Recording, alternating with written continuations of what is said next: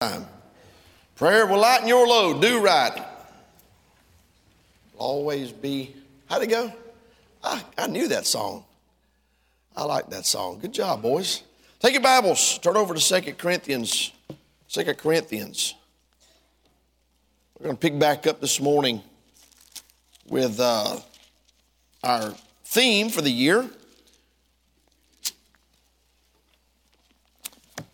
Second Corinthians chapter 5. Our theme this year is what? Okay, that was about 12 and a half of you knew that. I think we can probably do better. What's the theme for this year?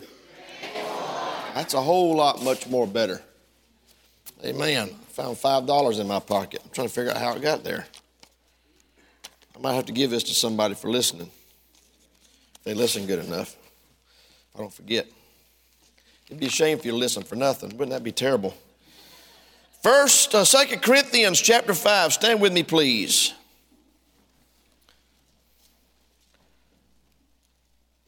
Verse number 17. Let's read it together. All right, together. Ready?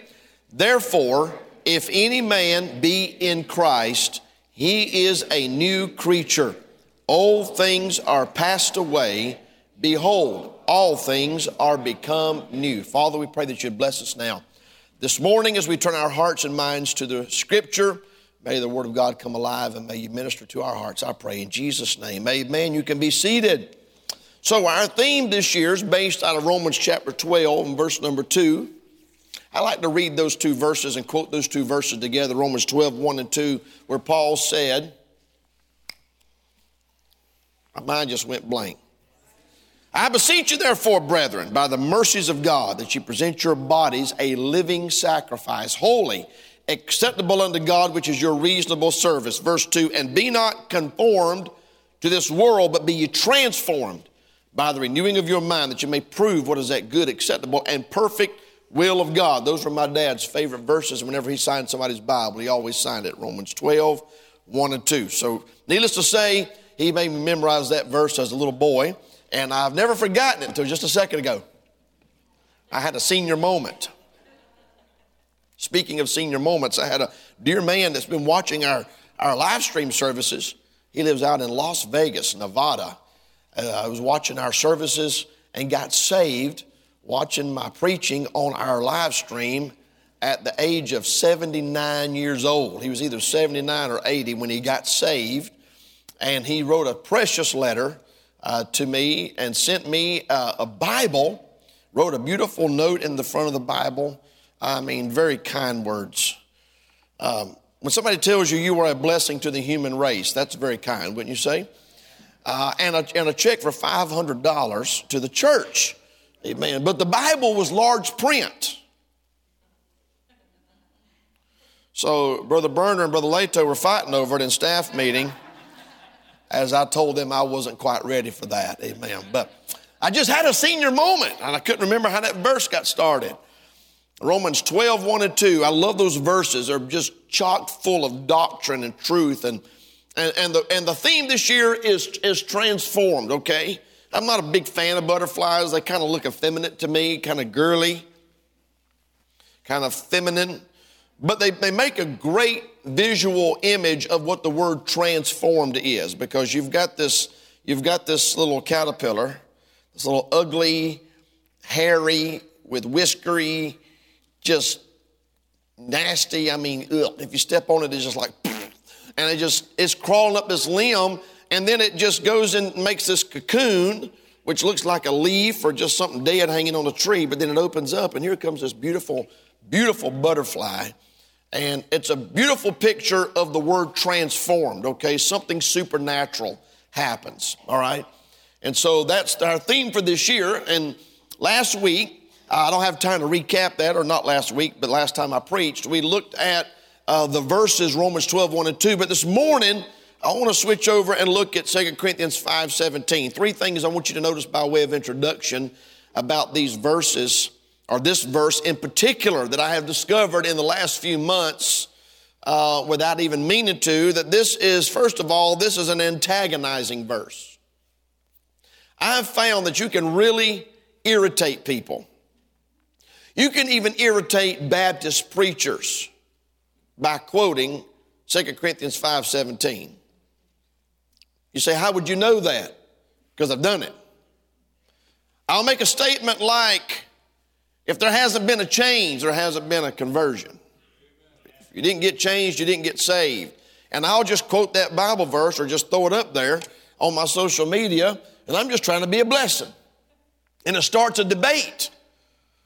All these people start accusing me of believing in works salvation. They start accusing me of, uh, of believing that you have to change in order to get saved. That's not at all what I believe. In fact, I made the statement uh, just the other day in, uh, in, I don't know if it was a staff meeting, I was talking to some preachers. I said, You don't clean a fish till you catch it. Anybody ever cleaned a fish before they caught it? I've caught a lot of fish. And I've cleaned a lot of fish. You know what I mean when I say clean a fish, don't you? I ain't talking about soap and water and a tire brush. I'm talking about where you, you, you peel the scales off of it, all right? You peel the scales off of it, cut the fins off of it, you cut his head off, you splice him open, you, you pull all of his guts out, and now you can cook him, okay? That's called cleaning a fish. But you don't clean a fish till you catch it. Meaning, you don't, you, a person doesn't, God doesn't clean them up till they get saved. But that verse right there will start an argument even with independent Baptists many times. It's an antagonizing verse. It's a it's an affirming verse. We hear that word affirming a lot, referred to all the wrong things. People want to be affirmed in their uh, in their crazy and perverted decisions. But this word affirming, I'm using it because understanding this verse and the power of this verse will give a person great assurance about their salvation. By the way, the Bible gives many tests of true salvation. First John's full of them.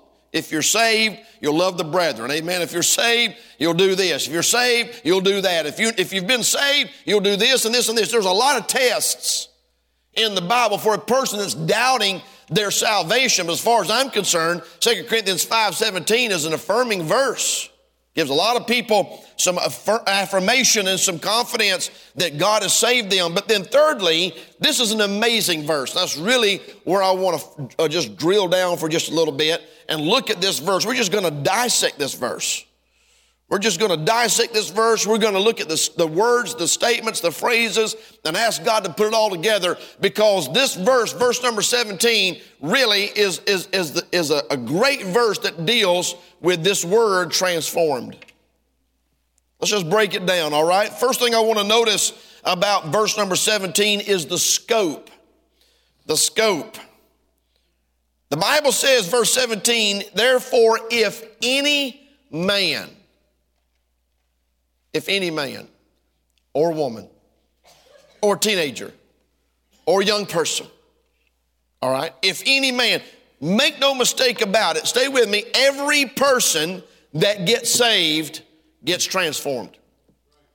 This has really been the source of the contention because there are some people out there that believe uh, that God can touch you and you can remain unchanged. That's not in the Bible. In fact, I will give you this $5 after, after chapel. If after chapel you can find a verse where God or Jesus ever touched somebody and it didn't change them. It's not in the Bible. Okay, everything God touches, He changes. Everything that He involves Himself in, any situation that He inserts Himself into, He changes the situation. You don't have to read very far in Genesis chapter number one to see that. God takes what was dark and void, and He takes that which was completely unrecognizable, that which was of no value, and in just a couple of words, He began making a transformation. Every person that gets saved gets transformed. This transformation that we find in this verse does not have a 10% or 25% or 60% success rate. Every person that God has ever touched, He changed. Every person that God ever saves, He transforms. That's what this verse is telling us. If any man, it doesn't matter what their background is. Some of you maybe come from a background where your parents didn't go to church. Maybe you didn't go to church. In fact, some of you, I'm sure when you came to Calvary Baptist School was probably the first time that you could say you had really been in church. I've seen kids when we're having chapel first, uh, first semester, first week of school when we have the school revival. Many times we'll bring visiting preachers in and you ought to see some of their faces. They have never sat in a church before where a man of God got up, read Bible verses, and hollered at them for 45 minutes. We call it preaching. They're like, what in the world is he mad about? Nothing. We're just preaching. One woman said to me at the church, she had a finger in her ear, she said, Why do you have to be so loud? So still didn't wake you up. Bible says, spare not, lift up your voice like a trumpet. So that's what we do. But we have kids come in here, never been in church, didn't grow up in a Christian home. But guess what? When they get saved, they get transformed. You got kids that grew up in church their whole life. I went to church nine months before I was born.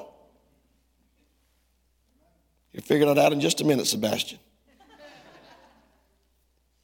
I grew up in church. I cut my teeth on the back of a Baptist church pew. You'll figure that out in just a little bit too. I played under the pews, crawled around under the floor. I slept in church when I was a baby. We didn't have nurseries where I went. We just sat in church. I grew up in church. I got saved when I was four. But guess what? There was a transformation in my life when I got saved. This verse is important that you understand. This is not just a few people and based on a few conditions. God will bring about a change in every person that gets saved. If they were churched or unchurched, if they had a Christian background or didn't have a Christian background, if they had a good pastor or didn't have a good pastor, there will be a change. When God saves a person, He changes all of them. Are y'all getting this? That is the scope of this verse, which I think is amazing. God has a 100% success rate. Now, stay with me. I didn't say that every person that gets saved is going to be spirit filled and live their life and serve God. That is unfortunately not the case. But every person that gets saved, there will be a change. We see the scope. Number two, we see the stipulation in this verse. That word stipulation means the conditions or the prerequisites.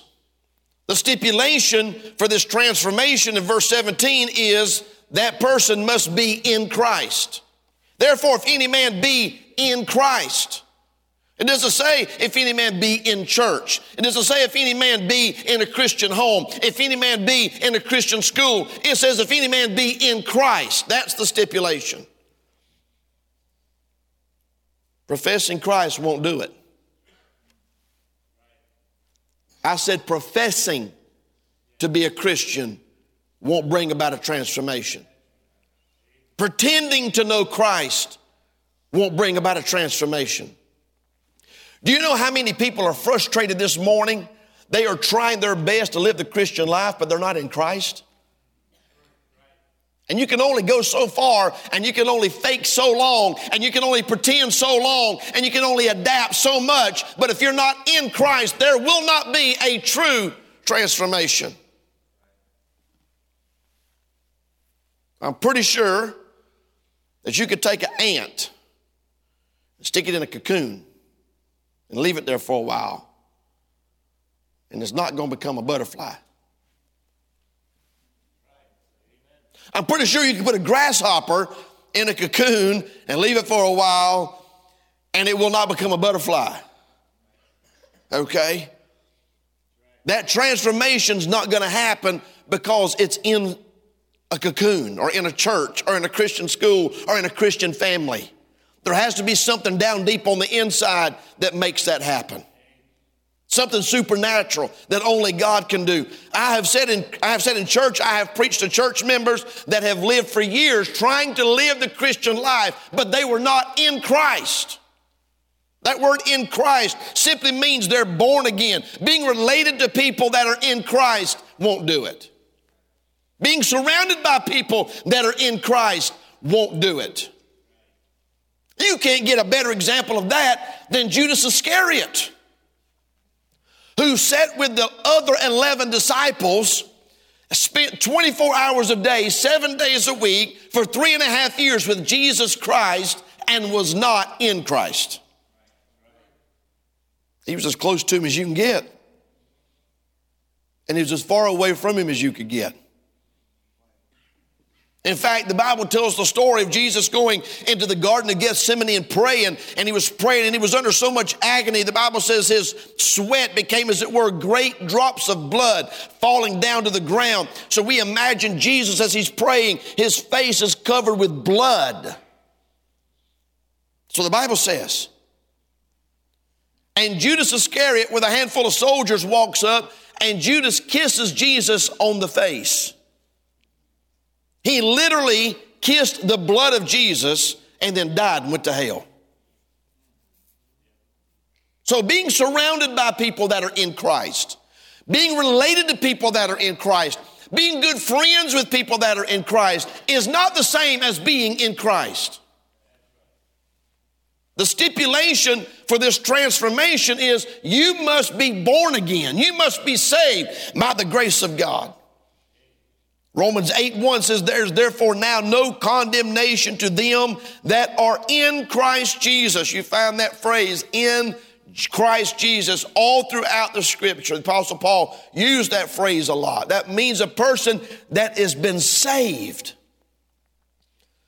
They're in Christ. That is the catalyst. That is the miracle. That is what starts and sparks this transformation is getting saved. A person cannot transform themselves. They can clean up their act. We have a phrase, turn over a new leaf. I guess it's talking about like a leaf of paper in a notebook. And you're going to start a new page, start a new chapter. I'm going to turn over a new leaf. And I'm going to have a, I'm going to have a reset. A lot of people do that at, uh, at the first of the year. They have these New Year's resolutions. I'm going to lose weight. And they diet for about two days. And you see them at McDonald's eating that Big Mac and that extra large fry, but they think they're on a diet because they ordered a Diet Coke to go with it. They buy the exercise bicycle, they buy the elliptical. Those ellipticals really, really come in handy in the corner of your bedroom to hang your clothes on when you're taking your clothes off. You just hang them on that exercise bicycle. One guy said, My exercise bicycle's got 10 miles on it. He said, That was from my grandkids sitting there turning the pedals. Probably a New Year's resolution. I'm going to do better. I'm going to do this. I'm going to do that. I'm going to go to the altar and I'm going to pray and I'm going to go back home and I'm going to be a better person. You can't transform yourself. You have to be in Christ. It's the only way it's going to work. That's the stipulation for this verse. Thirdly, we see the significance in this verse. Therefore, if any man be in Christ, he is a new creature. Truth in this phrase is mind boggling to me. God literally makes a new creation out of you. This isn't a spit, this isn't a spit shine job. This isn't a this isn't just a little cleaning up job. This is not just a haircut and putting on a suit and tie, polishing your shoes. No, no, no. This is this is an absolutely brand new creation. That's what it is. When you get saved, you are a new creature. By the way, you cannot remain the same if you're a new creature.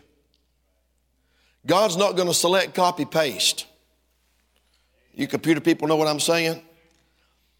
Uh, he's not going to make you just like you were when he makes you a new creature. There will be an, a change. There will be an updated, improved version. Huh? There will be, there will be an absolute difference in your life when you get saved. Now, some of them you can see and some of them you can't see. In fact, a lot of them you can't see because it's done on a spiritual level. But there is a change. When you read Genesis chapter number one and God created the heavens and the earth, He created all the animals. Fascinating. I could get distracted talking about all the different animals. I mean, you got the pig with no neck standing next to the giraffe with like a hundred necks. It's amazing. The way God created all the animals. Fascinating. Some of them's got two legs. Huh? Some of them's got four legs. Some of them's got two big legs and two little legs, like the kangaroo. Crazy. You know what you call a lazy kangaroo? A pouch potato. I mean, all these different animals. You got the centipedes and the millipedes. You got the octopus. He's got eight. God did that. But I mean, he, he made new creatures, new creations where there was nothing. When you got saved, God made you a new creature. And you don't look like the one that you were before you got saved. It's different. Are y'all getting this? This verse is amazing. People say you can get saved and not get changed. Hasn't read 2 Corinthians 5:17. There's a new creature. You're a new creature. The old creature was dead, the new creature has been made alive. Can we agree there's a difference there? Can we agree there's a difference between a person that's dead and a person that's alive? The old creature was a child of darkness, but when you get saved, you become a children of the light. The old creature was blind, but when you get saved, you've been given sight. Our old creature was a sinner, but the new creatures are called saints. Never do you find a born again child of God called a sinner in the Bible ever again. You went from being a sinner to a saint. That's awesome. The old creature was a child of Satan, but a new creature is a child of God. The old creature was under the wrath of God. The new creature is not under the wrath of God. The old creature was an enemy of God. The new creature is a friend of God. There's a difference. The significance of this verse is amazing, and that when we got saved, God started a new work in you. Paul said it like this in Philippians chapter 1, verse number 6 being confident of this very thing, that he which hath begun a good work in you will perform it until the day of Jesus Christ. When did he begin a good work in you? Was it the day you were born? That's not what he's talking about. He's talking about the day when you got reborn. He's talking about the day when you got born again. John 3 uses that phrase, you must be born again. When a person gets saved, God hits a reset, but it's better than a reset. It's just a starting all over again with a brand new creature. Preacher, what are you getting at this morning? We're talking about True salvation brings about transformation. That's what we're talking about. People, people that I'm tripping over a fake pumpkin break my neck. But on my tombstone, he tripped over the pumpkin on the platform that Miss Kasperzak put there to make it look pretty. confident, being confident. Listen to me, verse number uh, Philippians 1 6. Being confident of this very thing, that he which hath begun a good work in you will perform it. I don't understand how a person could not understand that verse where he said, You can have confidence that God started a good work in you and he will finish it. And you got Baptist preachers that say you can get saved and not change anything, nothing changes. It's absolutely contrary to Scripture. I asked Marissa last night, I said, Are you going to try to sleep in in the morning? They're leaving late tonight. They're going to drive to New York, and they're going to they're going to get on a plane probably one o'clock in the morning, 1.30 in the morning, and fly all the way to the Manila, Philippines. I said, "Are you going to try to sleep in in the morning?" She said, "Me." She says, "I try to sleep in every morning, but I've got a baby, and you don't get to sleep in. When that baby wakes up, that's when you get up." What am I saying? When you got saved, there was a new creature. There was a change. She could sleep in before the baby was born. She couldn't sleep in after the baby was born. There was a change. Things changed. Are y'all getting this? We see the significance of this verse. He which hath begun a good work in you will perform it until the day of Jesus Christ. Again, we're emphasizing that it's God doing the transformation. It's not you. You can't do it. You don't have the power to do it. I don't have the power to do it. I can pretend to be a basketball player. I could put on a basketball outfit. I could put on a pair. Some of you boys look at one another like, yeah, that's what you do every time we practice. You pretend to be a basketball player. Don't do that, all right? And I could pretend.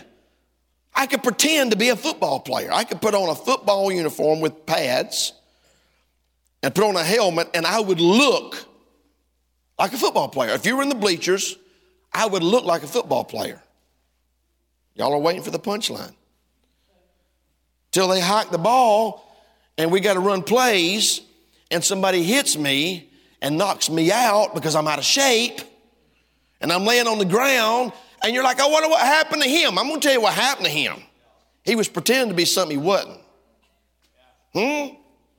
We got people sitting in our churches pretending to be born again. And you can only look the part so far, and then it starts to fall apart when you get right down to it because they're not saved. And I said it before, I don't know why people would pretend to be saved when you can have it for free and not have to fake it. Fourthly, we see the severance in this verse. There is a severing, there is a, there's a break, there is, a, there is a separation that takes place in verse number 17. He is a new creature. Here we go. Old things are passed away. Passed away. Now, that passed away can be looked at two different ways. When we say a person is dead, we say they passed away. Okay? You could also say that if you're standing there waiting for the bus and it don't stop and it just keeps going, that bus passed away or passed on. Okay? When we were missionaries in Samoa, we had a knock at the door and a young man came and knocked on the door and he was crying. And he said to my dad, he said, I need you to pray for us. My dad said, What is it? He says, My dad, he passed out. And my dad said, okay. He said, was he, was he, has he got low blood pressure? Was he drinking?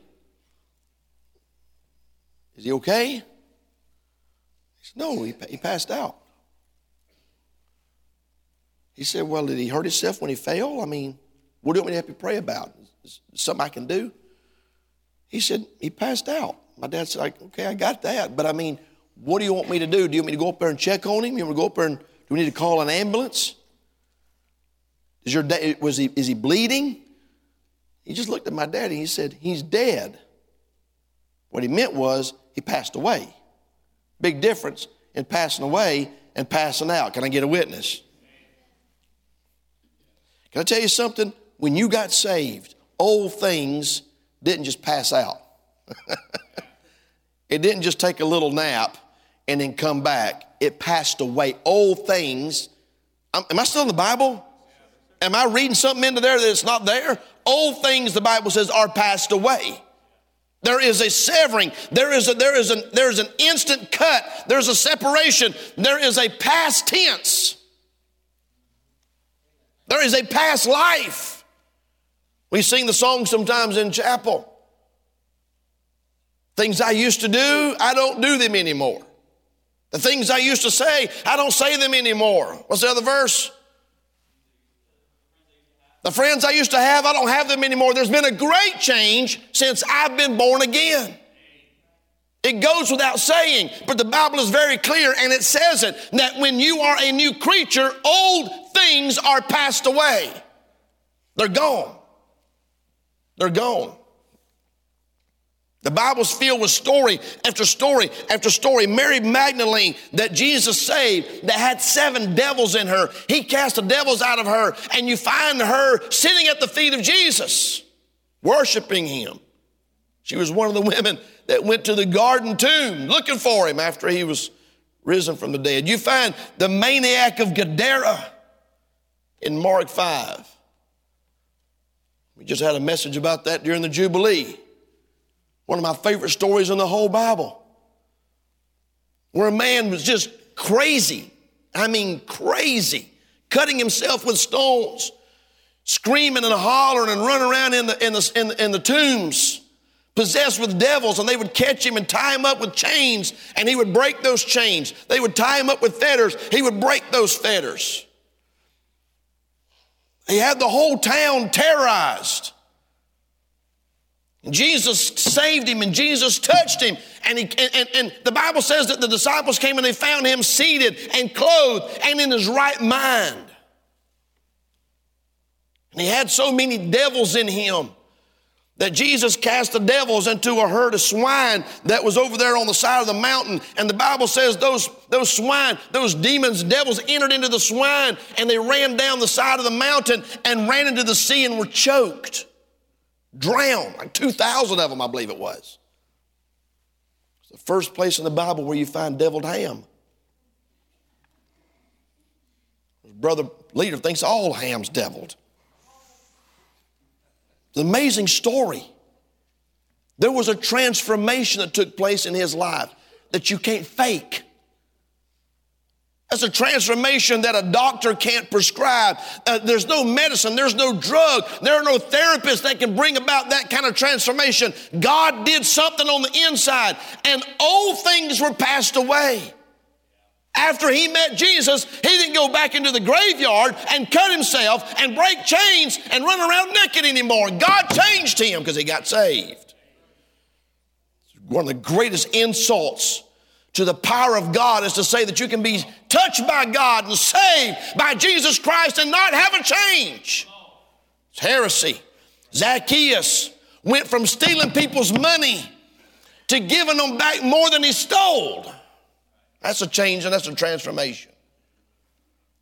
Saul of Tarsus went from killing preachers to becoming a preacher. He went from arresting Christians to winning people to God and baptizing people and starting churches. That's a transformation. I mean, literally in the same chapter where he was headed to Damascus with papers to kill and arrest the Christians, in the same chapter, you find him on the street full of the Holy Ghost and preaching Jesus Christ.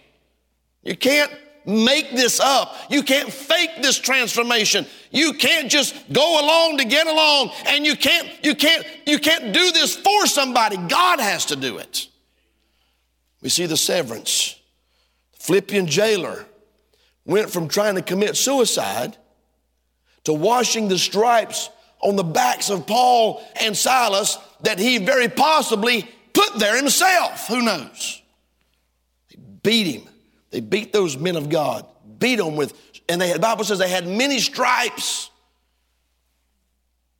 When he met Jesus, what must I do to be saved? Believe on the Lord Jesus Christ, and thou shalt be saved. And he got saved. And guess what he did? He changed. God changed him. We could go on and on. When Jesus meets up with a person and he saves them, the old life is severed and there's a new one that begins.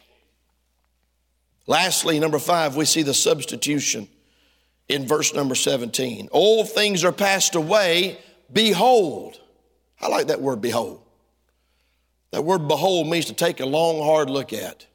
Behold, all things are become new. I've had preachers, I've had Christians say to me, yeah, but when a person gets saved, they don't change everything right away. I never said they did. The Bible's very clear in the word become that it is a process over time. But that's just like saying because a baby can't read and write and tie his own shoes and go to the potty by himself that he wasn't born. There's a change in that baby when he's born. I mean, for nine months, he lived in his mother's womb surrounded by amniotic fluid. No air. He's born. She's born. And the doctor spanks him on the hiney. And they go, Wah! and all of a sudden, if you stick their head in water again, they drown.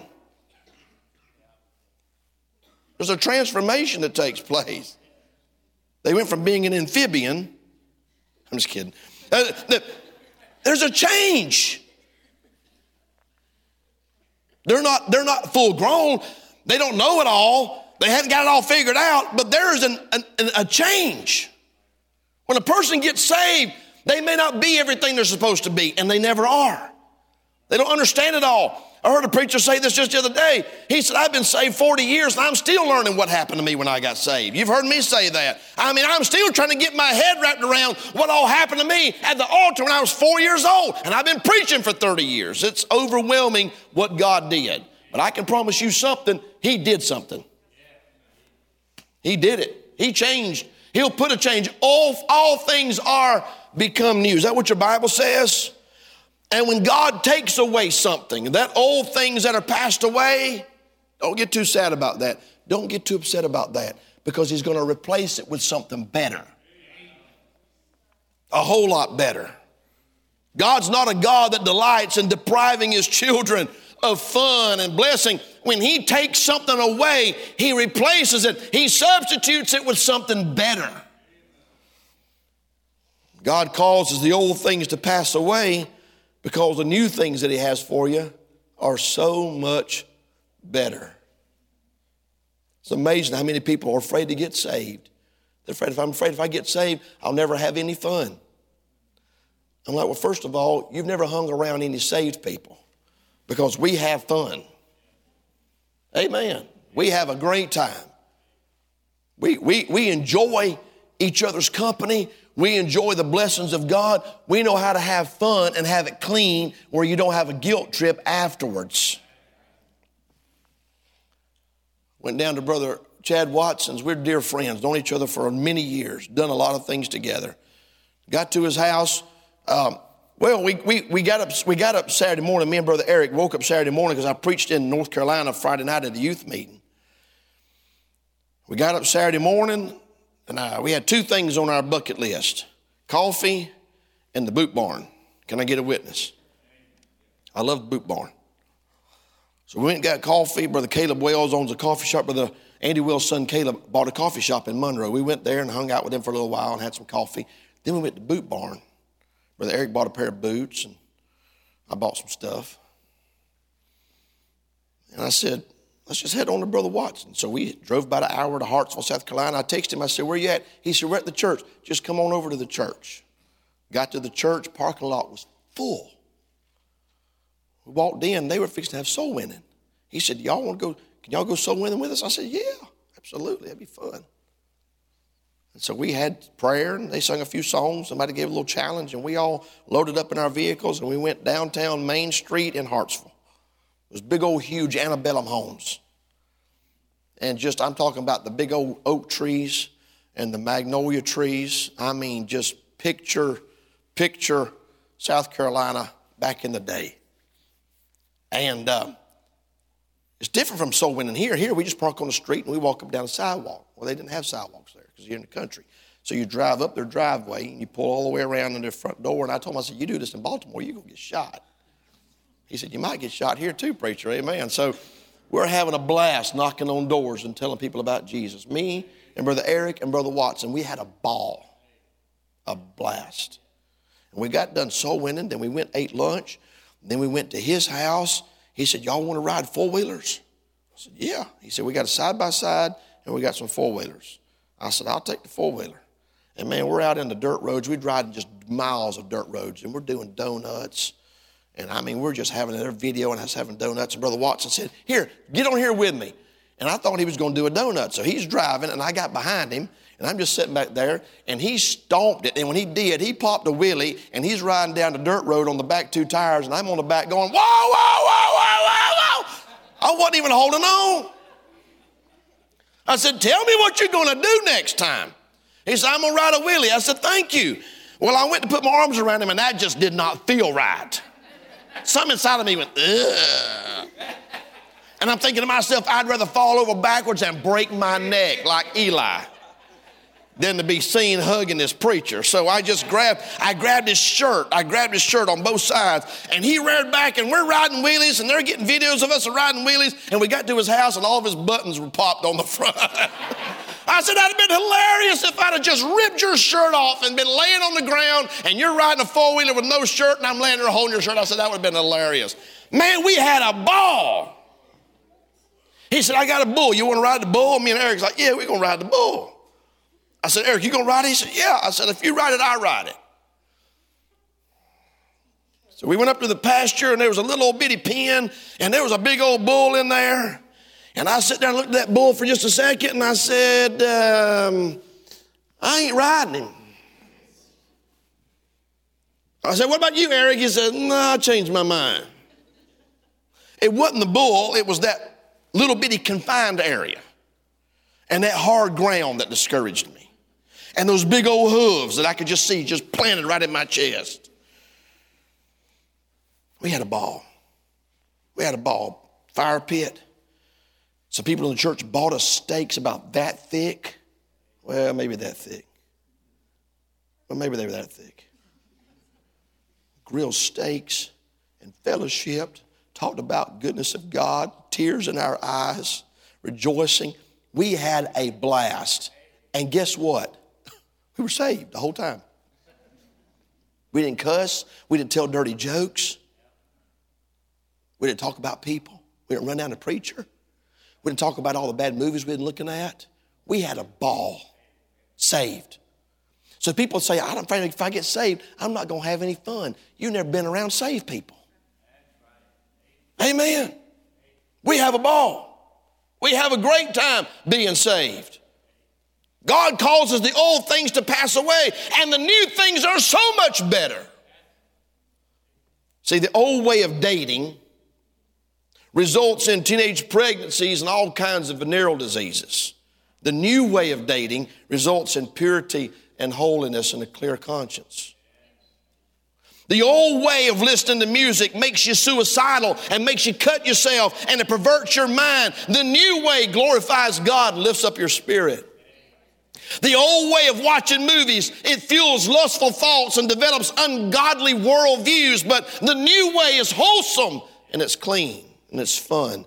The old way of chasing your dreams ends in heartbreaks and failure, but the new way brings joy and fulfillment and satisfaction and peace.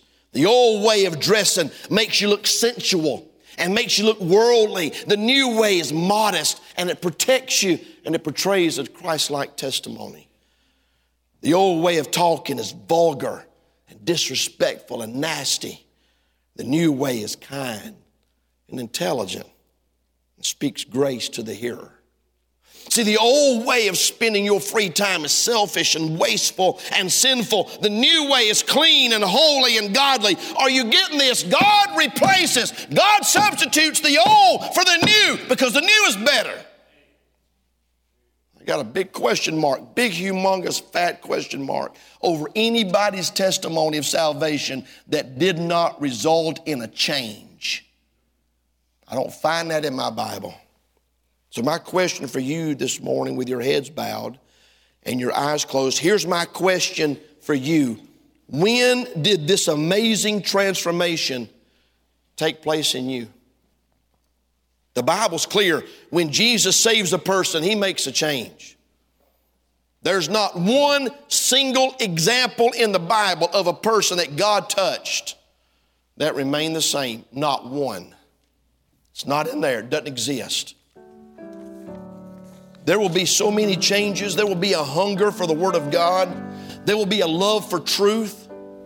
The indwelling of the Holy Spirit, God will open your eyes and your understanding to things in the Bible. There'll be a love for the people of God. There'll be the ability to pray and get your prayers answered. There will be the ability to read your Bible and understand it and know what it says because the natural man understandeth not the things of God, neither indeed can he, because he's spiritually discerned. But when you get saved, there are so many changes that takes place.